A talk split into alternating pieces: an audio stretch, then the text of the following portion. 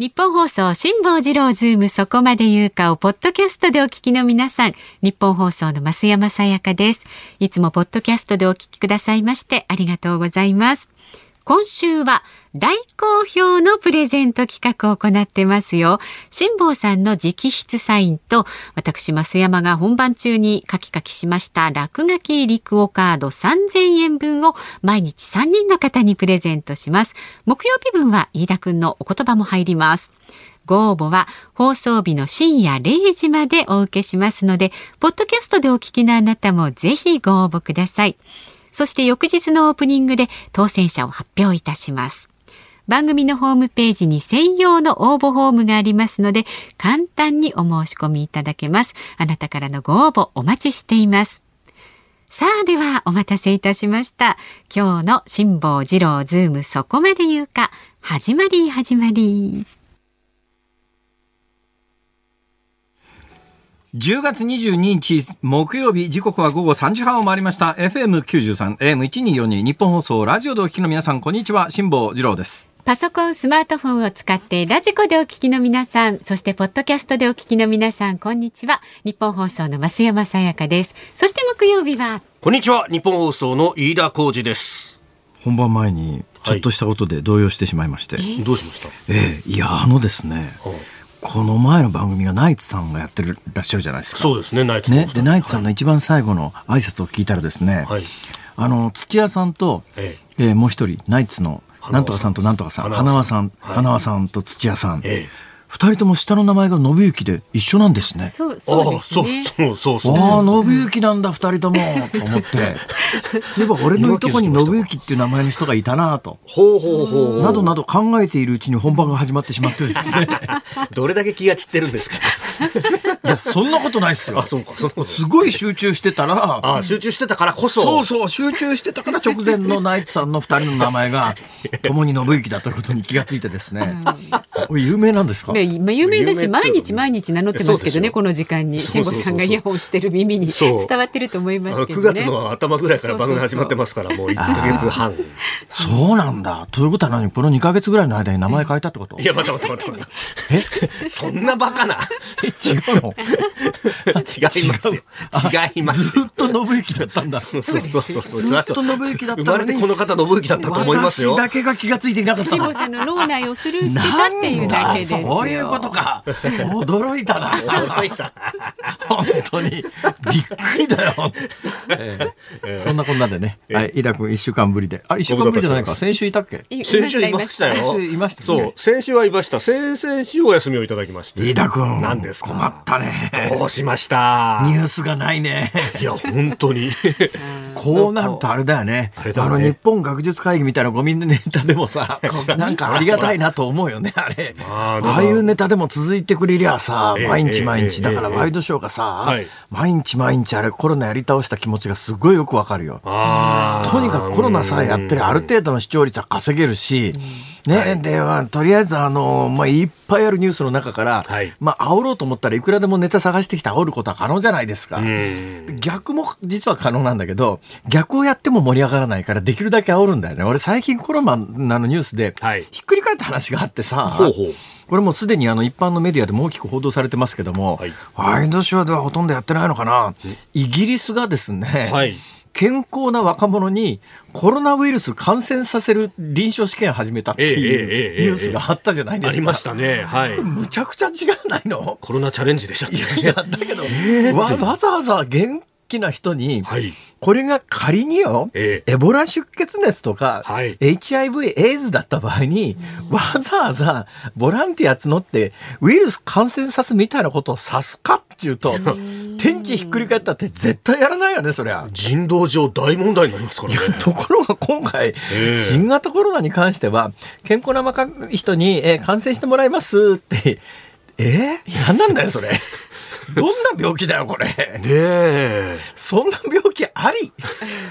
聞いたことねえわ、本当に。それで臨床試験をするってのは聞いたことないですよね。それでその病気が恐ろしいからって言って、都市ロックダウンとかあったろ？そうです、ね。片やロックダウンで、はい、片やわざと移すって何なんだこれは？もうなんかね、今やってることがむちゃくちゃで、だから専門家で、だからそれみんな携わってるのは感染症の専門家だったりするわけですよ。はい、もう感染症の専門家も大概にしないと、どういうことになってんのこれっていう混乱が広がるばっかりだね。で、この間から見てたらやっぱりね、はい、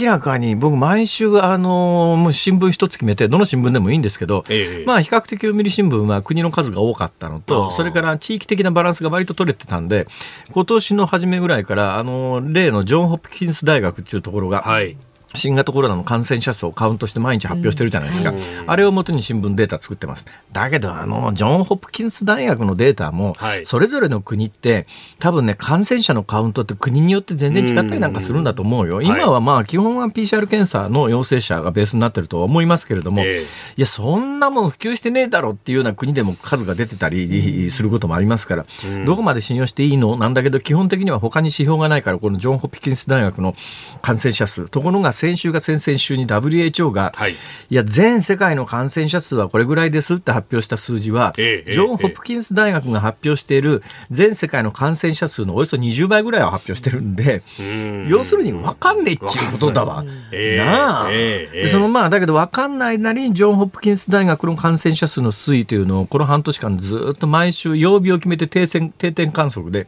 データをこう集め続けてる。まあ、そんなことしなくたって、はいあの大手の研究所に頼みはもうグラフ化してくれたやつをすぐ手に入るんだけどでもまあそれもちょっとなと思うから自分でこうやって毎週あの手手でデータを集めてるんですよ。そしたらね、なんだかんだ言いながらヨーロッパで圧倒的に落ち着いてるのがスウェーデンなんだよ。1週間の死者の増加数が、ここやっぱりね、ここ1、2週間でも大体まあ週平均20人ずつぐらい。ただスウェーデンは80歳以上でこの病気にかかると、この病気にかからず基本治療しませんから。まあ、ひでえ国という言い方もあれば、死生観の違いだという言い方もあるんで、はい、なんともこれはね、評価しづらいんですけど、スウェーデンは現実問題として、80歳以上の方に延命治療みたいな人工呼吸器使うようなことの治療はしない。ところが日本は、80歳だろうが90歳だろうが100歳だろうが、はい、あの、家族や本人が人工呼吸器を使ってほしいといえば、人工呼吸器は原則使ってもらえる。ね、で、日本でまあ重症重体のカウントをどうするかというと、この人工呼吸器をつけてるかつけてないかというのが一つ判断基準になります。はい、ということで言うとスウェーデンは80歳以上はその人工呼吸器等をつけませんから自然治癒力のない方は大半なくなるんですよ。はい、それでもねスウェーデンで今1週間に亡くなる方の増加数っていうのが20人前後が毎週これ繰り返されてるんですがところがあのスペインイタリアあたりで、はい。スペインは割と落ち着いてますね、イギリス、フランスあたりだと、1週間で1000人以上の方が亡くなってるんですよ。ね。はい、ね、うん、まあ確かに人口でいうとスウェーデンの人口はまあそれらのイタリアやスペインやフランスやイギリスに比べると少ないですけど、うん、少ないですけれども比率で言ったら全くその1000人対20人というような比率じゃありませんから。となるとでスウェーデンって春先からこれもう全世界の感染症学者が徹底批判したんですが、はい、あのとにかくもうあのロックダウンとかしませんと、若い人は普通に生活してくださいと。普通に経済活動してください。ただし高齢者にうつさないようにしましょうねっていう方針で、で、なおかつ80歳以上治療しないっていう過酷な条件で、はい、今でも1週間に20人ぐらいの方しか亡くなってないんだけど、かたやロックダウンを繰り返しているような国で、はい、ロックダウンしたけど抑えきれずに、今1週間に1000人以上の方が亡くなってる国っていうのが現実に同じヨーロッパであるということを考えると、この病気における正当正解どうしたらいいかというのがほぼ見えてきたかなと思うんだけど、でもそれを言うと感染症の専門家は今までの自分の間違いを認めなきゃいけないから、はい、絶対言わないよね。で一時期あのスウェーデンでも死者がちょっと伸びた時には、はい、散々スウェーデンは間違いだって言ってぶったたいたメディアがたくさんあったんだけど全員口をつぐんで今スウェーデンの素の字も言わないと。飯田君、はい、何なんだこのメディア状況は？メディアの方もそれこそ間違い認めらんないっていうことまあ、同じ構図なんだ同じですよね。でもね飯田君は知らないと思うんだけど、はいあのね、ナイツの二人の下の名前は信行なんだよ。いや、そうどうも最近解明したらしい。いや、だから解明した。本当に。およそ、およそ9分で元に戻ってきたって。しかも強引に展開しましたね、今。そろそろ次に行けって感じですかね。そうですね。はい。えー、そのまあこのコロナの影響というのもあって、はい、今日ですね何ですか。いいだなんだなんだ。いやさっきねナイツさんと3時ちょうどにですね、向こうの番組とこっちの番組と1分2分程度の交流の場面があったんですよ。そこでですね安倍晋三首相に登場していただいたんですけど、あまりにクオリティが低くてですねびっくりしましたよ。飯田君もうなんか総理大臣辞めちゃったから二度と再び安倍晋三はやらなくていいと思っただろう。いやそんなことはないですよ。そんなことないですよ。ここのところインタビューいっぱい答えてるじゃないですか。安倍さんね。ね。安倍さん。この間日刊スポーツでもインタビュー。日刊スポーツ？日刊スポーツでも一面。日刊スポーツってあの朝日新聞系の日刊スポーツ。そう日刊スポーツ。朝日新聞系の日刊スポーツで、あれだけあの、あれ、批判しまくったところに、これはどっちを褒めたらいいのか、どっちをけなしたらいいのか、呼んだ日刊を褒めるべきか、うん、そう受けた安倍さんを応じた安倍さんを褒めるべきか、いや、共にけなすべきか、どういうスタンスが正しいんだろうな、こういう場合は。迷いますね。微妙なとこだな。まあ、ご本人に聞いてみよう。安倍さん、どういう気持ちで日刊スポーツのインタビューを受けたんですか？まさにですね、タイヤのドアは常にオープンです。先行こうか。進みましょうか。株と為替の値動きを。はい。はい、えー、東京株式市場日経平均株価反落です。昨日と比べ165円19銭安、2万3474円27銭で取引を終えました。えー、日本時間今日午後、ブラジルで新型コロナウイルスのワクチンの臨床試験の参加者が死亡したと、28歳のお医者さんだそうですが、えー、予報道があってワクチン開発の進捗に不透明感が広がったほか、円高が進んだということも主になってなんかブラジルの大統領は、うちの国はワクチンなんか買わねえみたいなことを言ってるって話がね、今日ニュースになってましたけども、はい、なかなかあのブラジルの大統領とかアメリカの大統領とか個性的ですよね。個性的でいらっしゃいますね。えー、えー、その為替ですが、1ドル104円70銭付近、昨日と比べ60銭ほどの円高ドル安となっております。104円まで来てるんだ。来てるんですよ。これ海外旅行行くんなら今チャンスだけどな。ところがね。これがね、だから、今ね、結構国内の値段高めのリゾートは GoTo が一つ理由なんだけど、もう一つは、毎年必ずね、年に2回は海外に行ってましたみたいな富裕層っていうのがあるわけですよ。ね。まあ自慢じゃないですけど僕なんか1年間に4回も5回も海外行ってますけどね。なんで声変えるんですか？いやいや一応こう富裕層ということで。だからねもうもう本当に食べ物だってね最近いいものしか食べないですから、おそうなんですか？そうですよ。いいこの間なんか吉野家行ってですね、ええ、あの一番高い和牛のすき焼き御膳食べちゃいました。黒毛和牛すき焼き膳。いっぺんあれ食べてみようと思ってですね、だけどね周りの人が皆さん普通の牛丼食べてるんでこれやっぱり気をつかなきゃいけないと思ってですね、あ大きな声で「あの和牛の牛丼!」って注文すると、なんかこう、周りのあの、羨望の目をこう浴びて、あ、辛抱だって、やっぱり辛抱は金持ちだからこんなもん食うんだなとか思われると嫌だと思ってですね、小さい声で店員さん呼んで、すいません、これください。で、一回食べてみたんですけど、はい、美味しかったんですが、うん、美味しかったんだけども、うん、牛丼との違いがそう分かんなかったんで、えー、昨日ですね、はい、3位チャレンジで、あのー、600円台の、えー、安い方のすき焼き御膳を食べたらどう味が違うかというのをやってみました。なるほど。いかがですか？美味しかった。まあ、要は美味しい。これで十分じゃんと思って。で十分じゃん。300いくらの差はどこにあるんだろうと。これ以上言うと営業妨害だから言わないよ。美味しかった美味しかったということですね。美味しかったです。はい。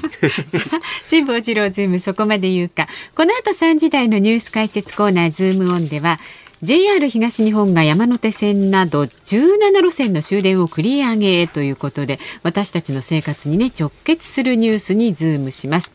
で4時台はちょっとサイドネタだけれども辛坊さんが気になった話題というのをもう縦横無尽にご自由に聞いていただくと、ね、普通の報道番組が取り上げないけれども、はい、これは重要だろうとか、ね、冒頭からお話ししてますスウェーデンのコロナの話とかですね。あのお伝えしなきゃいけない大切なことが山ほどありますんで、ね、今日は腕ぐるぐる回してそのあたりをしっかりとお伝えしていこう。回ってますからご伝えください、はい、で5時台は今度はねあのちゃんとした議論になるんでしょうか日本時間の明日午前に実施されますアメリカ大統領選最後のテレビ討論会にズームします。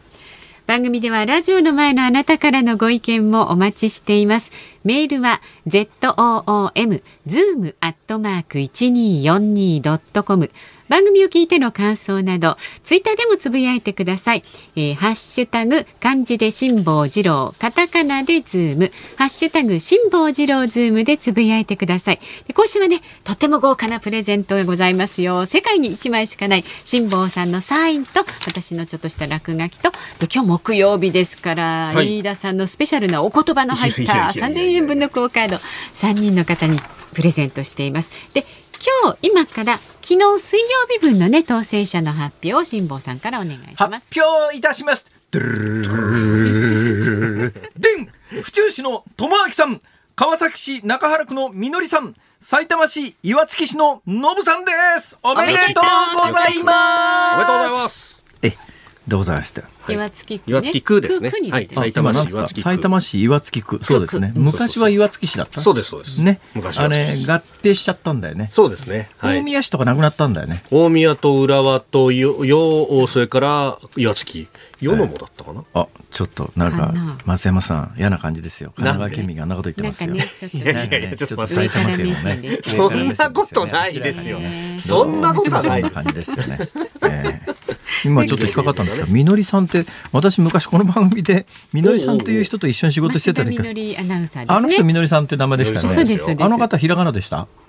えっ、ー、とね実際は漢字です本名は、うん、そうなんだ、じゃあこの方はあの方ではなさそうですねそうですね違うと思います違うと思いますこれどうなんだろう関係者が応募した場合に関係者は当たるのいやあそうなのそういうルールは設定していないと全員首をかしげてるけど誰もそんなもん応募なんかしねえだろ。うあそうですね。おっしゃる通りです。さあ進めてまいりましょう。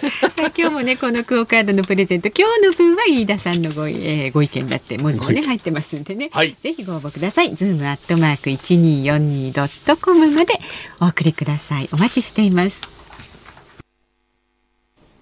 ニッポン放送辛坊治郎ズームそこまで言うかこのコーナーでは辛坊さんが独自の視点でニュースを解説します。まずは昨日夕方から今日にかけてのニュースを1分間で紹介するズームフラッシュです。ベトナムとインドネシアへの訪問を終えた菅総理大臣が昨日夜政府専用機で帰国しました。自民党の石破茂元幹事長が9月の総裁選で敗れた責任を取り自身が率いる派閥水月会の会長を辞任する意向を固めました。政府が72時間以内の超短期のビジネス目的による入国を条件付きで認める方向で調整に入りました。新型コロナウイルスの感染拡大で落ち込んだ景気の回復を後押しする狙いがあります。来年1月に初めて行われる大学入学共通テストについて2025年から数学や国語などと並びプログラミングや情報ネットワークなどを学ぶ情報を新たに設ける案が検討されていることが分かりました。日本郵便が人気アニメ「鬼滅の刃」の絵柄が入ったお年玉付き年賀はがきを売り出すと発表しました。来月20日から主な郵便局で販売されるほかインターネットでも注文を受け付けるということです。何せ鬼滅のなんちゃらの人気はですね、はい、私が見て増山さんも見たぐらいですから、井田君は？見てないです見てないです。あらそういうポリシー？いやいや別にポリシーとかもあれなんですけど。飯田君見ないの？飯田君見ないタイプなの？なんでその吐き捨てるような。いやでもね子供がもう鬼滅大好きえもう分かる年ですか？あのー、なんかキャラクターとかよく覚えてますね。ただあの戦いのシーンは怖くて見らんないんですけど。5 歳なんでまだ5歳男の子。男の子。5歳の男の子なんか刀振ったりとかしてますよ。あ刀振ります、ね、火の火の呼吸とかなんとかとか言ってますね。ええいうことでございます。なんかフジテレビもアニメやってんの？なんかね問題っちゅうかですね、はい、問題っちゅうこともないんですけどもこれ関西で今日ネットニュース見てたら、はいえー、近々フジテレビの系列に関西テレビっていうのがあるんですが関西テレビが金曜日の夜の7時のゴールデンで、この「鬼滅」をやるという話で、これ結構数字取りますよね、先週末にフジテレビでやったのって数字かなり取ったんでしょ？あれ？皆さん系列なのにあんまり興味ないですか？ほとんど愛社精神とか飯田君、松山さん、このあの社員は愛社精神のかけらもありませんよ、これ。ちょっとボーナス査定した方がいいですよ、これ。大事な時期なんだからやめてくださいよ、本当に。今まさに大事な時期なんですから。こんなものに3割削減って当然ですよ、待て待て待て待て。やめてください、本当に。住宅ローンも払えなくなっちゃう。いや、それで言うと全日空かわいそうだよね。全日空ね。全日空、だって今回完全に全日空の落ち度じゃないもんね。一生懸命頑張ってたよ。だって JAL と全日空で言うと、はい、あの、JAL の皆さんには申し訳ないけれども、一旦まあ、あの、あの、やっぱり潰れちゃったな、放満経営とか経営の失敗大きいよね。JAL に関しては。だけど、まあ、公的資金で立ち直って、はい、今はすごい勢いのある企業になってますけれども、えー、でも、あの時アナは公的資金入れてもらえずに、今まで独自で頑張ってきて、だから独自で頑張ってきたけど、やっぱりちょっと独自だと頑張りきれずにいろんなところで実質資本注入みたいなことになって、、はい、でまあ、別に企業があの終わるわけじゃありません。ね、えー、あのいろんなところでも資金確保してますから大丈夫なんですけどだけどやっぱりちょっと従業員の給料を3割削減しましょうとかね、えリースの飛行機の数減らしましょうとかっていうことをしないと、これから持続可能ではないという動きなんですけど、これさあサラリーマンっていうか従業員の立場からしたらあの、これだけのビッグビジネスで、ね、まあ、まあ大丈夫だろうと。JAL だって、ああやって潰れかけたけど助けてもらったということがあるわけで、まあまあ、こんだけ大きな会社は誰も潰れると思って入ってる人はいないわけで、はい、で、給料、待遇的にもまあ大丈夫だろうと思って入っていたら、こんなことになっていきなり給料3割削減って言われたら、ローン払えないっていう人は続出するだろうね、これ。特にボーナス払いとかね、やってた人なんかは大変だと思いますし。うんまあ、冒頭の話に戻るけれども、やっぱ今回、新型コロナって、まあ、緊急事態宣言で全部の経済をちょっと短期間だけども、日本も止めましたよね。はい、それの影響が、あのじわじわいろんなところに本当に出始めてる。はいえーまあ、一方でね、えー、こういう時だから稼いでるところもあるんでね、それはまあ配達ビジネスみたいなところとか、ネットビジネスみたいなところが流星ですけれども、はい、ちょっとね、でかわいそうだなと思うところがあって、で、えー、フジテレビ、何の話、あ給料3割下がると大変だなって話ですね。そうです、そうです。フジテレビは下がるわけじゃありませんが、そのフジテレビが、アニメの鬼滅の刃をこう、ね、系列の関西テレビがやるちゅうことで、はい、これ先週末やったやつは、私はね、ええ沖縄のホテルで見ちゃいましたからね。はい、沖縄のホテルで見た勢いで映画館行っちゃいましたからね。やっぱりね、見たくなる。どうも年末の紅白歌合戦もあの去年もだけどあの主題歌歌ってる人は去年の「紅白」に出てたんだよね、今年ももうまずまず間違いなく出るあそうでしょうね。いうぐらいの勢いで私のツイッターにも、はい、えー、この番組で、えー、火曜日からずっとお話ししております。自宅に突然「鬼滅の刃」の主人公の一人であるところのはい。えー、ねずこちゃんっていうこのぬいぐるみが自宅のリビングルームに突然登場した時の写真を今アップしてありますから。これがね写真見れば見るほど可愛いんだよね。ねずこファン多いですね。そうなんですよ。これあのぜひ増山さやかさんと吉田由紀ちゃんに二人で禰豆子のコスプレしてもらって登場してもらうと。これを来週の目標に。あのお聞きの皆さん、来週番組ツイッターでどちらかのどちらかのね、はい、どちらかのどちらかの UFO 禰豆子コスプレが出てくると思いますんで楽しみにしておいてくださいね。そうですね、どちらかのね。はい、えー、自民党の石破茂さん。はい。はい、えー、9, 9月の総裁選挙で敗れた責任を取って、水月会自分の派閥の会長を辞任する意向を固めました。はい。ちゅうことは、えー、来年の秋の総裁選にはもう出ないのっていう出馬宣言ですね、これ実質的に。となると、水面下で来年のもうあの自民党の総裁選がどうなるんだということが動き始めてると、はい、いうことの証左だろうと思いますけれども、そのあたりの事情はね、飯田君が詳しいんです。いやいやいやいやいやいやいや。そそんなまだ1年先のことですからね。どうなります？いやまだ全くね、いや、それこそ、まあ、菅さんを推す派閥がどこまで、えー、今回のように増えるかっていうのが、だから、それこそ最大派閥の細田派がこれからどうするのかっていうのがですね、今回は下村さんにしろ、稲田さんにしろ、みんな、あの、菅さん支援という形で、まとまりましたけど、あれだけ多くの人がいて、でも結構大臣のポストとかってそんないっぱい取ってないんで、潜在的な不満みたいなものは結構高まってるかもしれないですよね。で、その細田派というと、まあ、まさに安倍さんの支持母体っていうか、そうですね、安倍さんの出身母体で、どうなのかしら、将来的に安倍さんが派閥の会長に就くみたいなことになるのかしら、ここの派閥は。この間、そのパーティーやってた時に、ええ。えー、森喜朗さんがそろそろ帰ってきてもらってみたいなことをこう話してはいましたし、そういうような流れっていうのもできるのかもしれないですよね。まあ、今の、まあ、細田派という名前がついてますが、普通派閥のこの冠の名前がついてる人が次期総裁を目指すっていうか、そのうち総理を目指す、だけど細田さんってのはそういう立場の人じゃないので、はい、じゃあ次、これ、安倍さんじゃあ、もう一遍安倍さんちゅうわけにもいかないだろうから、この細田派の次、何派という名前になるのかで、もしかすると大きく政局が動く可能性があるという意味では、この1年間。まあ、菅さんは菅さんで1年で辞めたいとは決して思ってないわけで当然思ってないですよね自民党内のなんかドロドロしたものが噴出してくる可能性はこ今のニュース見ててもありますよ。はい。ね。以上ズームフラッシュ掘り下げました。そうなんです。これからだよ話は。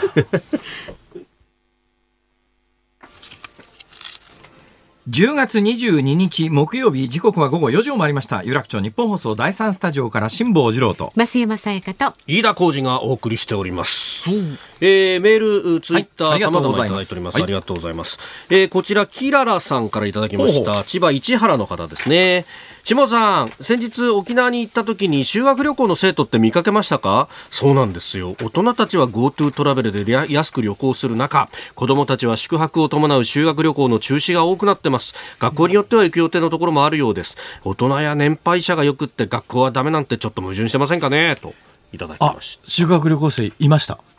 だから学校によったらやってるんですね。それとね、GoTo も確か私の記憶だと、はい、えー、一般対象は1月末までの申し込みかなんか、旅行かなんかのはずですけども、修学旅行に関しては3月末で行けるので、まあ、今後のやっぱり10月、11月、12月の感染状況、まあ、あのインフルエンザとどうなるかって、ただね、これインフルエンザに関して言うと、はい、私はね、実はこの冬、インフルエンザとコロナの同時感染が恐ろしいよ。そうなった時に今みたいな体制で全員熱測って PCR 検査みたいなことしてたら、はい、医療がパンクするよ。これ、このままじゃダメだよ。って話を6月ぐらいから散々してたことがあるんですが、ここへ来てちょっとね、世の中がその方向で騒ぎ始めたのを見て、私、まあ基本的におへそがちょっと横に曲がってるという噂もあるくらいですから、っていうか、客観的な事実をこう全世界総合して見たときに、はい、私はだからインフルエンザと新型コロナの同時感染恐ろしいなと春先からずっと思ってたんですが、ここへ来て、全世界のデータを客観的に見てると、はい、インフルエンザと新型コロナが同時に流行ったところは、すでに冬場が終わりそうになってる南半球も含めてね、ええ、ないんですよ。これ謎っちゃ謎謎なんで、もし日本でこの冬、新型インフルエンザと、じゃなくてインフルエンザと新型コロナが同時に流行するということになったら、はい、えー、新型コロナが出始めて、まもなく1年になりますが、ええ。世界で初めてのケースになるだろうと。そうならないと言っているわけではありませんが、え少なくとも現状、南半球はもう冬を経験してますけれども、そのデータを見る限り、新型コロナとインフルエンザの同時流行が、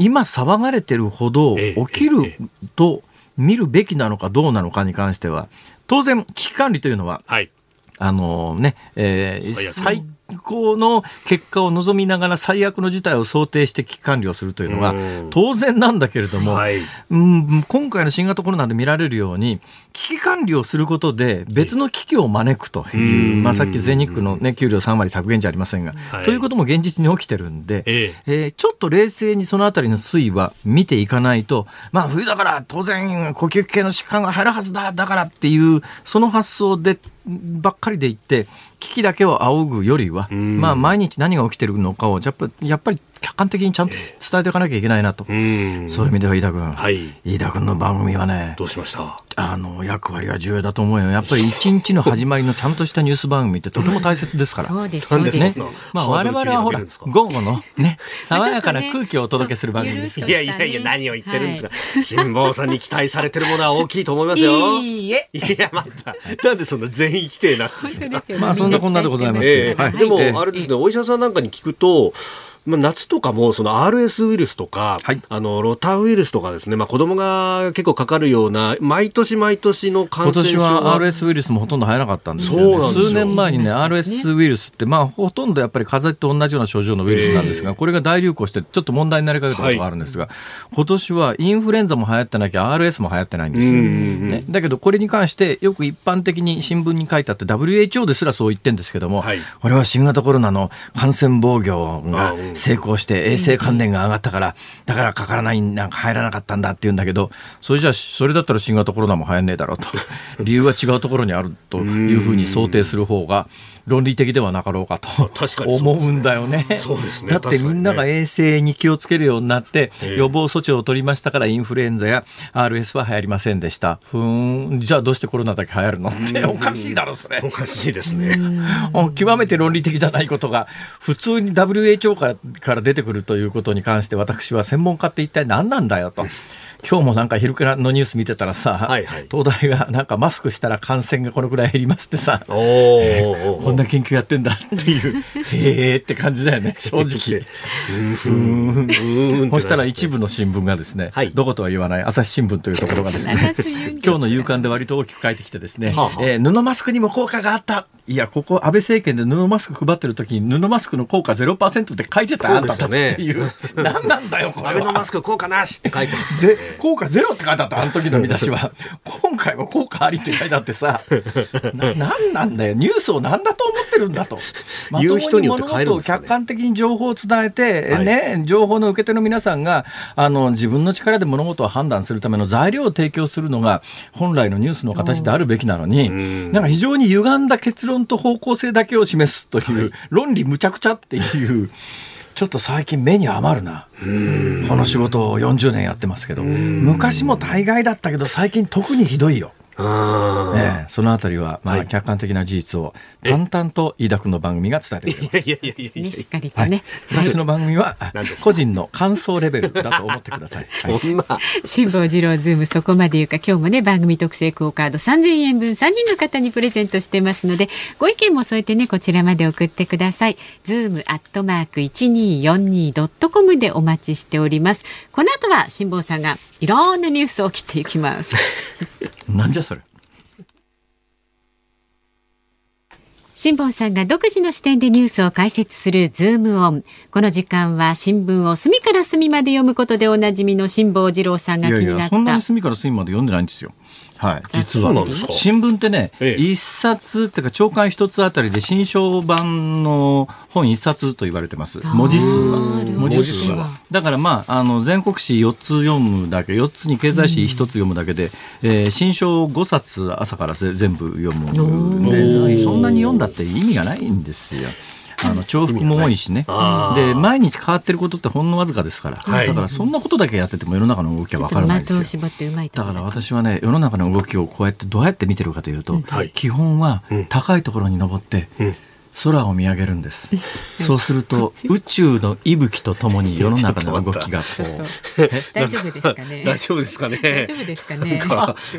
何ですか？裸足で歩いたりしてるしね、サンダル履かないでも。そうですね。さっきね。裸足で歩いたのは大きな理由がありましてですね。今日紐靴履いてるんです。で紐靴履いててですね、大体私紐靴履いてると、大日本人ってみんなそうだと思うんですけど、これ欧米人は絶対やらないですけれども、椅子に座った時に靴脱ぐじゃないですか。日本ってね、靴脱ぐ人多いですよ。欧米人まず脱がないですね。で、まあ、靴脱ぐわけですよ。で、靴脱いだら裸足になりますよね、当然ね。裸足になった状況で、その辺ちょっと出歩くのに、靴を履いて出歩かないといけないなと一生思ったんですが、履こうと思うと紐靴なんで靴べらがいるんです。で、今日カバンを探ったら靴べらがなかったんです。ほいで、紐をほどいてまでもう一遍履くべきか、それともほんの10メートルぐらい離れてたところのコーヒーを取りに行くだけだったら裸足でもいいかと思った時に、これは裸足だった。裸足だった。ほんで裸足で歩いてたらみんなに目撃されて、どうして辛坊さん裸足で歩いてるんですかとか言われてですね。お父さんお父さんお靴は。そうです。そういうそりゃいいんです。すべてのことに理由があるんです。大した理由でもないじゃないですか。要するに物草でしょ。えー、今日もたくさん重要なニュースがありまして、まずですね、はい、まずニュースオンの第一コーナーでやるはずだったんだけど、やらなかった。この話題から参りましょう。ゴー JR 東ちょっと待ってちょっと待ってこれあとやっぱりね SE がいるだろ SE がサウンドエフェクト。ねサウンドエフェクト。お,、ね、お願いしますよ。なんかつけてくださいね。い。きますよ。さあ最初の項目はこれだ。JR 東日本が山手線など17路線の終電を繰り上げさすがですね。もう BGM までバッチリ用意してるじゃないですか。完璧です。完璧ですえー、昨日の番組の中でも第一歩お伝えしましたが、JR 東日本が来年春のダイヤ改正に合わせ、山手線や東海道線、中央線など首都圏を走る17の路線の終電時刻を最大37分早めると発表しました。JR 東日本が大規模な終電繰り上げに踏み切るのは1987年の JR 発足以来初めてとなります。いやなんかね、えー、あの新型コロナの影響で世の中あのいろんなことが逆回転を始めたなっていうことの象徴的なニュースですね。だってね、はい、去年の初めぐらいまで、いや、うん、今年の初めぐらいまで、今年の初めもうまさに今年の初めぐらいですね、去年の末から今年の初めぐらいに全国で何が起きていたかというと、はい、全く逆で、うんうん、もう日本も欧米並みに夜中に大人が遊べる社会にしようということで、はい、例えばニューヨークの地下鉄って、新型コロナが流行った今でも多分変わってないと思いますけど、ええ、真夜中で24時間運転ですからね、確かに、ま、真夜中になると本数は少なくなります、え、で特にニューヨークは一時期ものすごく治安が悪かった時期もありますから、はい、やっぱ夜中にね、あのガラガラの1時間に1本か2本しか来ないような地下鉄に乗るってすごい勇気はいるんだけども、勇気はいるんだけども、でも便利です。だから飲む時間をそんなに考えずにニューヨークのマンハッタンでも南の方に飲み屋が集結している場所があるんですけど、そういうところでですね1時2時まで飲んでて、まあ男一人ででもまあ危ないっちゃ危ないんですけどもまあまあもうこっちも酔ってるから、まあ、地下鉄で帰ろうかと思って地下鉄乗って。ったらすごい便利で、24時間走ってますから。で大人の街ってそういう街で、えー、日本もそういうふうにしなきゃいけないねっていうのが数年ぐらい前から、特に日本が国際観光都市になるにあたって世界標準にしていこうという動きで、えー、大阪の地下鉄なんかもですね、今年の1月24日には、あの、深夜、大阪の地下鉄御堂水線っていう幹線があるんですが、はい、これをね、2時間終了延長しようなんていう試みが今年の初めにあったんですよ。はい、ところが、新型コロナの影響もあって、はいえー、JR 東日本ですか ?JR 東海ですか？どっちだっけ ?JR 東日本か。今回は東日本、ね、今回そうですね、はい、JR 東日本が、いや、終電を逆に早めますと、はい、えー、早めますという。で、それに先駆けて大阪の電車も、軒並み今終電早くなるっていうことで、だいたい30分前後ぐらい早くなると。まあ、ますますあの夜中は寝なきゃいけないっていうか、夜夜は寝ろっていう。なんか昭和の時代に戻りつつあるなっていう。これね、でも一つもう一つ大きな理由はですね、やっぱ高齢化ってあるんですよ。若者が元気な街の、街の場合は、はい、まあ若者って、ええ、まあ、この年になると私、大きな声では言わないけれども、ええ、アホじゃねえかと思うんだけど、若者って夜中まで飲んでるじゃないですか。飲んでますね。オールとか言ってですね。オールね。明け方、私は学生時代何回、あの、ファミリーレストランみたいなところで、はい、寝かけてですね、え、ファミリーレストランって夜中に寝てると起こしに来るんですよ、あれ。なんか店の環境が悪くなるっていうことで、寝るの許してくんないんですよ。だけど眠いじゃないですか。夜中の3時ぐらいにファミリーレストラン入って、なんか一品頼んで、寝ようかなと思って、うとうとっとすると従業員、ちょっとお客さんお客さん、寝ないでくださいって言われて、えー？みたいな。で、始発を待って帰るなんていうことが、飯田君なんか結構ありそうですね。いやまあ若い時からほら、なんか結構なサラリーマンっぽい雰囲気を 醸し出してますから。確かにおタバコ吸いになりますかって中学の時から言われましたけどね。すみませんよ。中学生の時から言われましたよ。そうなんだ。そう考えたら最近だんだん若返ってるかもしれないよね。追いついてきたよね。そうそう、年齢相応になってきて。あと10年ぐらい経つと、あれ、飯田さんってそんな年なんですか？とか言われるようになるかもしれないよ。それはどうかね。でもね、50で若く見られるのと、やっぱ20でおっさんに見られるのはね。そうね。なんか青春をほとんど損したような気がするんですが。いやいやいや、青春があるかないかはまた別次元の問題だからな。必ずしもその、ね、確かにそのね、それだけでなんでその大きくな眉毛より上からの問題ばかりが問題ではなくて。それはさておき。それはさておき。いや、あの、やっぱりね、高齢化が進んでるからなんですよ。で、高齢者は夜寝るんです。夜寝るんです。同じ傾向があるのはコンビニなんですよ。コンビニも若い人のための店だった時には24時間営業っていうのが非常にそれなりに意味があったんですが、今、若年層の数自体が減ってきて、昔は我々以上の世代は私なんかもそうですけれども、同じもん買うにしてもスーパーとコンビニだったらスーパーの方があの値段が安いよねっていうのがあるから、コンビニって割と高齢者はちょっと行くのが、どうしても必要なもの以外はそんなに行かなかったんですが、今もう身近にあって、多少値段が高くても便利な方がいいやっていうん。で、皆さんコンビニに行かれる時代ですから。はいで、ご高齢の方が増えちゃうと、ご高齢の方は真夜中寝てますから、うん、そうするとね、今、深夜営業をやめて、24時間営業をやめて、夜は閉めよう、夜中は閉めようやっていう動きがコンビニでも出始めてるのと同じなんですよ。高齢者が増えてきてね、若者が減ってますから。だから、オールだって言って夜中まで飲んでる若者とかどんどん減ってますから、はい、ご高齢の方はやっぱり夜中寝ますからね。だから、あの、日本が、えー、急激にこう高齢化が進んでいるということの一つの、まあ、新型コロナが後押ししたって昨日あたりね、どっかの政治家が言ってましたけど地方の政治家が、はい、なんか今回の新型コロナで、ええ、地方の政治住民サービスレベルはですねレベルというかいろんな環境は10年前倒しというか10年先をいきなり見せられちゃったようなことになってるっておっしゃった方がいるんだけどそんな感じがしますよね。だから今のまんまだったらまだあのとにかく夜中は遊ぼうぜってまだ何年か言ってたかもしれないけどだんだんやっぱり若い人が減っていって高齢者が増えていくと10年後ぐらいにはやっぱり夜は寝ようよっていう、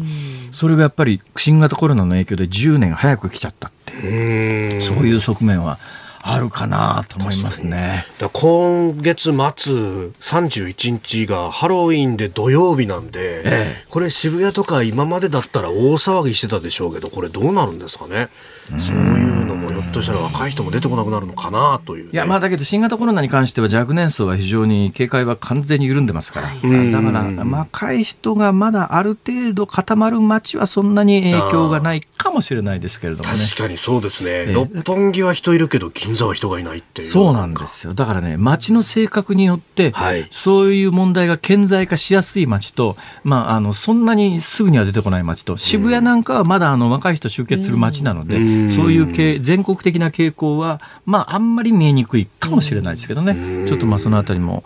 ハロウィンどうなるか注目ではあります。さあ、続いての話題いきましょう。はい。続いての話題は、あ47都道府県魅力度ランキング。えー、47都道府県の魅力度ランキングというものが発表されまして、えー、長年ですね、えー、最下位を取り続けていた、えー、茨城が最下位を出したということで、えー、今週大きなニュースになっておりますが、えー、それに関連してですね、えー、昨日ですが、えー新たに最下位となった栃木県の福田知事が直接この魅力度ランキングを発表している調査会社ブランド総合研究所に出向きまして田中社長に対して調査方法などについて申し入れを行ったということです。それネタですか？ネタですか？え知事としては何を狙ったんでしょうか？本気で怒ったのか、それともこれを機に何か話題を作りたかったのか？これ真面目に直談判したんじゃないですか、そうですね。だってしょうがないじゃん最下位なんだから。え栃木県ですか？栃木ってでも魅力的な街だと、はい、いや県だと思いますよ、えー、栃木って大体観光地って何があります？まあ日光。ですかねまずはね。日光東照宮。そうですよ、素晴らしいじゃないですか。修学旅行で必ず行くっていうような関東のね子供たちは私も行きましたわ。今手元にですね、はい、えー、魅力度ランキングの最新データがある。2020年魅力度ランキング47あ最下位が栃木県ですか。はい。下から2番目46が徳島県、えー、あ徳島県。45位佐賀県、うん、44位福井県。はい いかどうしました？意外がどうしました？東京関東というところはね、はい、日本全国から人が集結してますから、えー、ね、えー、ここであの、えー、福徳島や佐賀や福井の人は多少何か言っても大丈夫だろうと思うと大きな間違いで、必ずこうサービスエリアの方に、えー、あの徳島や佐賀や福井の方がいらっしゃいますから、はい、ね、そうですよ。そうですよ黙ろいやいや。黙っちゃダメでしょうが。で茨城県は42位と。42位タイに茨城県がジャンプアップですか？はい、ジャンプアップ！茨城って何があるんですか？茨城ですか、はい、茨城はまあ水戸偕楽園納豆大洗海岸。えこれは飛躍した理由は何かあったんでしたっけ？たまたまじゃないの？いやまあ、そんな身も蓋もないこと言わないでください。でもねあのスポーツも結構盛んであ、ね、のバスケのロボッツとかあとまあサッカーはね鹿島アントラーズが有名ですし、うんそれ何？茨城の話ですか？茨城の話ね。はい。ほう。えー、うん。どうしました？ちょっと、増山さん、はい、嫌な感じですよ。ね、大体何？にしたって上から目線なのはなぜかというとですね、飯田君の出身県であるところの神奈川県は、魅力度ランキングの常にトップ10入りが常連で、不動の5位か。なんですよ。そうですね。不動の5位ですか？で、我々の出身県であるところの埼玉県は、あ、不動の30代後半です。30代後半。そういう感じですね。埼玉県ってね、はい、何を言ってんですか？巾着殿とかですね、吉見の風穴とかですね。あとほら鍾乳洞もねあるじゃないですか。橋立鍾乳洞ってなりますよね。橋立鍾乳洞でしたっけ？あれ？違う？武甲山っていうところにはほら武甲山知りませんか？武甲山。あがあのね小丸峠。あ小丸峠ね。反応河原、そうですよ。あの熊川とかマルシなんで泣くんですか？どう考えても栃木茨城よりはちょっとね、マイナーだぞ。だって片や日光東照宮で。そうですね。片や水戸偕楽園。水戸偕楽園。片や吉見の風穴。いやいやちょっと待って。これ埼玉ふ不利だな。いやいや。どう考えても東京にも出やすいですし。東京それだ。そこしかないね。そうですよ。この埼玉が茨城や栃木よりも上な理由はその辺かな。便利。便利。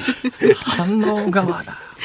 バーベキューできますし、ね、バーベキューできますか？小丸峠。最近だとほらムーミンのあれができます反応ですね。反応はそうですね。反応はい反応銀座商店街いいですよ。反応銀座商店街にあるね、柿沼呉服店という呉服店がですね、これがあの古い立派な呉服店で、ね、え私と高校の時の同級生がやってるんですそうなんですか？ドローカルな話じゃないですか？そうでしょうね。誰もわかんないですね。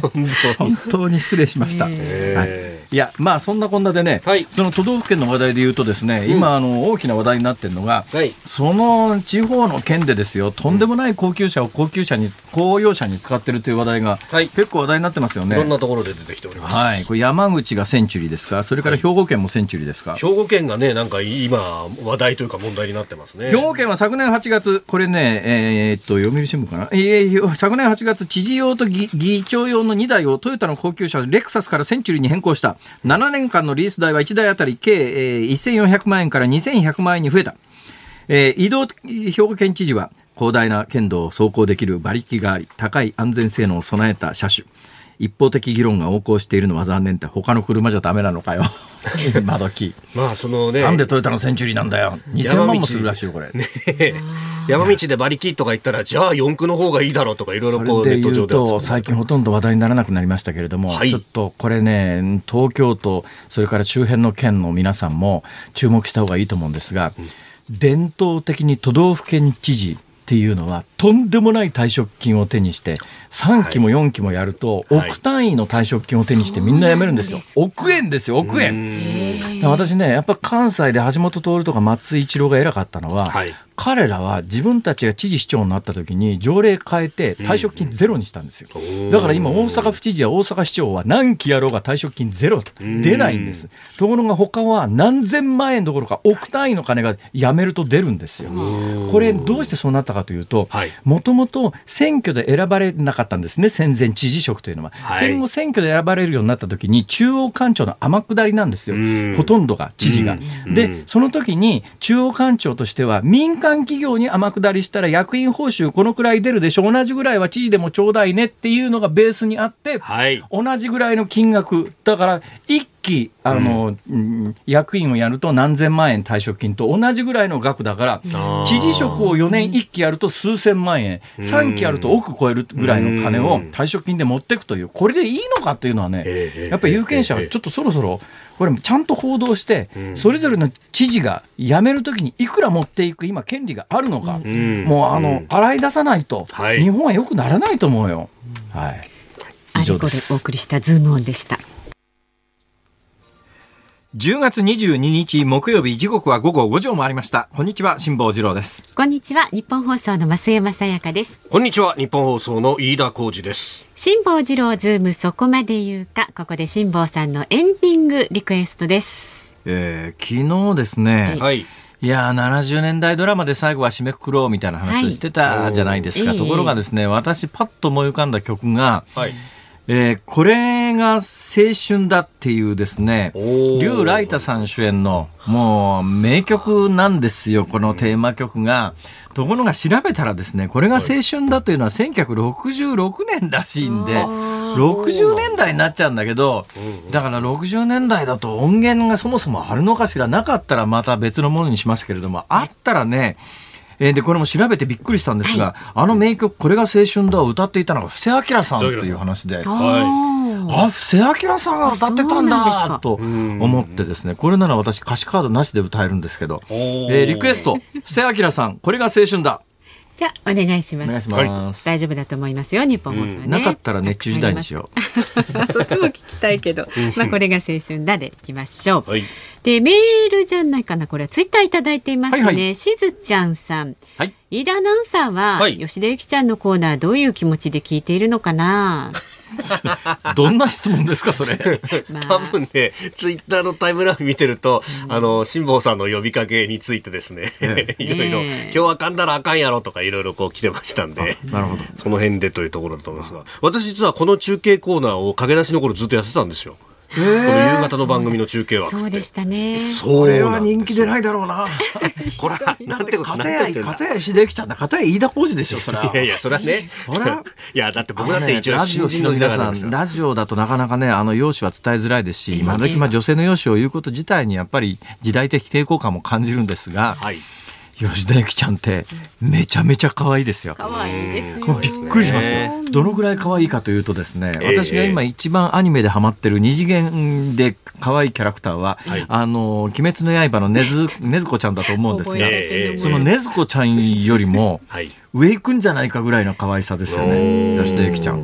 はい。だからね、なんかその、申し訳ないな、この番組でと、こう思いながらですね。それを何飯田君がやっていた？いや、昔、この不届き者いや、不届き者じゃない飯田アナウンサーもなかなか可愛いもんですよ。えー、ほら、ほら、どうやって見たら？新人の時代は可愛かったんですから、こうちゃん、こうちゃんってだって、中学校時代から、あの、タバコ吸っちゃいけないって、いやいや、それ違う。タバコお吸いになりますから。そうそう。タバコ吸っちゃいけない。そう言われてたから、この歌詞に入ってきた頃だって大概だろ。まあね。それはそうです。いや、だからなんかあの、あ俺もやってたなと思うと微笑ましいなと思いながらですね俺も年取ったなと思いながら聞いてるんですよ毎回。あええー、時代が追いついてきたね。よかったですね。さあ今日も番組特製クオカード3000円分毎日3人の方にプレゼントしています。で今日の深夜0時まで受け付けています。ですからラジコのタイムフリーやポッドキャストでお聞きの方もぜひご参加ください。メールは z o o m zoom アットマーク一二四二ドットコム番組ホームページにも応募の特設フォームありますのでね、ぜひ、えー、ご応募お寄せください。お待ちしています。ニッポン放送がお送りしています。辛坊治郎ズームそこまで言うか。辛坊さんが独自の視点でニュースを解説するズームオンです。それで言うとですね、先ほどのニュースコーナー等でですね、はい、えー、まあ外国では欧米ではまあ深夜でも地下鉄やってるのが当たり前でと申し上げました。あの今情報が入ってまいりましてですね、ニューヨークはまあ基本的にはあの普段は24時間営業で、はい、まああの本数は少なくなりますが夜中でもね一晩中地下鉄動いてるのが当たり前だったんですが、うん、5月以降新型コロナの消毒作業があるということで、はい、またまあ人通りがなくなってほら基本的にもう店も全部閉まってましたから。そうですね。ということで、えー、現状1時から5時まで、だから午前1時から5時までの4時間は動いてないそうですから、まあ、全世界的な傾向なんでしょうね、これはね。はい。ということです。はい。では、今日最後に特集するニュースはこちらになります。アメリカ大統領選挙最後のテレビ討論会の行方は？11月3日のアメリカ大統領選挙を前にしたトランプ大統領と対立候補バイデン前副大統領による最後のテレビ討論会が日本時間の明日午前に行われます。9月末のテレビ討論会でトランプ大統領の不規則発言が相次いだのを受けまして今回は各テーマ冒頭それぞれが2分間話す際にもう一方の候補の音声マイクを切る措置を取るということです。アメリカ大統領選挙の前のテレビ討論というのが3回予定されていたんですけれども、1回目が行われて、これがまあ結構悲惨な 状況になり、で、2回目は10月15日に予定されていたんですが、トランプ大統領が、まあ、新型コロナに感染して、えー、その10月15日の、うん、討論会を仕切る委員会というか、そっちのメンバーがですね、だったらもうちょっと直接会うと感染のリスクがあるから、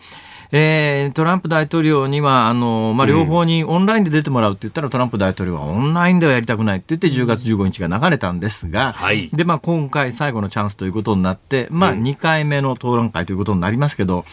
うん、ただね、まあ、今、大きな流れはもうバイデンで決まりというふうに大抵言われてます。で、私もおそらくまあここまで来てこの差だとそうそう簡単にこれ逆転はできないだろうなと思うんですけど、ちょっとやっぱりね、うんあの今回のその討論会を主催する側もそうだし、はい。えー、いろいろなアメリカのメディアの論調もですねうん、まあ、かなりちょっとバイデン寄りだなと思うのは、例えば10月15日の討論会だって、うん、これあの先月末に感染をして、はい。えー、医学の常識で言うと、えーえー、感染リスクはもう10月の最初ぐらいの時点で、10月15日にはもう感染リスクはないだろうっていうのは、ある程度医学的に詰めていくと、はい、簡単に考えられた話で、10月15日の討論会をやめる理由は、10月の頭ぐらいではもうなかったはずなのに、かなり早い段階でオンライン討論にすると、はいまあ、オンライン討論だともう相手が噛みつくのが、まあ、ある意味ゲーみたいなトランプ大統領には損なんでトランプ大統領としては受けたくないんだけど、そうなるようなオンライン討論でだったら断ってくるだろうということを見越して、はい。本来なら10月15日の討論会はできたはずなのに、早々にこう潰してしまったというこの流れを見ると、はい、ちょっとあの、まあ、あの、メディアの主流派、メインストリームっていうのかな、はい、ちょっとやっぱりトランプ大統領にネガティブな方向性が目立つよねっていう印象は、一つ一つの事実を確認するとあるよね。うん。うんまあ、そのあたりで、だから今、アメリカのメディアが報道しているのがどのぐらい実態に近いかという問題はありますけれども、はい、ただ、まあ、総合すると、今、まあ、大きな流れでは、えー、バイデンの方にだいぶ傾いてるんで、ん。えー、それをひっくり返すだけの何かがあるのかと、はい。えー、いうのが、まあ、この22日、日本時間の明日の午前中に行われる、えー、テレビ討論の、まあ、見どころということで、これ以上はですね、やっぱり見てからじゃないと何とも言い難いんで、はいまあでね、他にも今日はね、重要なニュースがもういっぱい目白押しなんでね、ほうほうどうしても伝えなきゃいけないという話題がいっぱいありまして、知ってますか、はい、道頓堀のカニ道楽の足、看板の足がですね、えー、今2本取れてるということで。えー、取れてるんですか、えー、大変。あれ？知らなかったですか？知らなかった。これ、どうも、カニ道楽道頓堀本店の動くカニの看板ありますよね。はいはいはい、あれのですね、向かって左側の足2本、ええ。ー、がですね、うん、えー、どうも付け根部分が金属疲労で破損している可能性が浮上して修理が必要になったからということで、えー、足取れちゃったということで、えー、はい、結構話題になってるという、まあ、これ、あの、写真撮りに行く人が今殺到してるらしいですよ、とにかく。珍しい。それで思い出しましたけど、ど、はい、まあこの道頓堀のねカニの看板と並んで有名な大阪の看板でいうと、ええ、あの通天閣の下のフグの大きなズボライの看板ですが、はい。はい、あれ今もなくなっちゃったんですよ。そっかお店閉めちゃったんでしたっけ？そうなんですよ。なんか一つずつこうやってね大阪名物がなくなっていくのは寂しいよな。ってなことを言ってるうちに時間です。はい、ズームオンでした。お送りしているのは布施明でこれが青春だ、1966年ね劉ライトさん主演の名作ドラマでありまして、えー、知ってますか？このドラマのオープニングっていうか最初のストーリーの展開は、あの劉ライタさん演じる先生がですね、えー、えー、ヨットで転覆してですねねなだれつなだれつくという上に助けられるんですね、えー、それがきっかけでその地方のある場所の先生になって活躍するという、そういうこれ非常にこのですね、はい、私の何かこのの ちょっとね共感を覚える感じがね、まあはい、ありますよね。どうでもいいけど、瀬明さん熱いね歌い方が。熱いですね。本当。熱がこもってますよ。はい、さあ、お聞きの日本放送この後は健康あるあるワンダホーを挟みまして、5時30分からは日本放送ショーアップナイター。今日は神宮球場からヤクルト対巨人戦。解説河合正弘さん、実況日本放送煙山光則アナウンサーでお送りします。そうですよ。はい、ご期待ください。はい、そして朝6時からは明日のはい。えー、飯田浩二の OK 工事アップ、えー、6時台からコメンテーターが登場。工事専門家会議。明日はですねこの度内閣官房参与に任命されました、外交評論家三宅邦彦さん。三宅さん。ね冷やかしておいてください。冷やかしておいてください。まああのトランプさん対バイデンさんのアメリカ大統領選挙テレビ討論会直前というところであるとか。本当だね。そうなんですよ、うん、それから菅さんあの外遊から帰ってきてますんで、えー、菅外交の今後、えー、さらにですね6時40分過ぎ朝ナビのコーナーには辛坊さんが登場していると。好評ですよ。本当に黒木ひとみさんと。はい。本当素敵だよな。はい。ぜひお聞きください。朝8時からの春風亭一之輔あなたとハッピー。あの頃夢中で聞いた日本放送タイムマシーン一之輔憧れの人が来るということで加藤泉さん生登場です。で、同じく明日金曜日夜10時からは明石家さんまオール日本お願いリクエスト GoTo ミート親友悪友腐れ縁こちらもぜひ聞いてください。ね、明石家さんまと増山さやかさんの共演が見られる、はい、聞けるということですね。で、先土曜日には徳光和夫さん、徳モリ歌謡サタデー辛坊さんご出演し、はい、いろんなとこ出てます、これ徳さんとの対談面白かった。そして月曜日のズームは5時までの短縮放送になります。ドラフト会議のためです。はい、ここまでの放送辛坊治郎と 飯田浩司でした。また来週。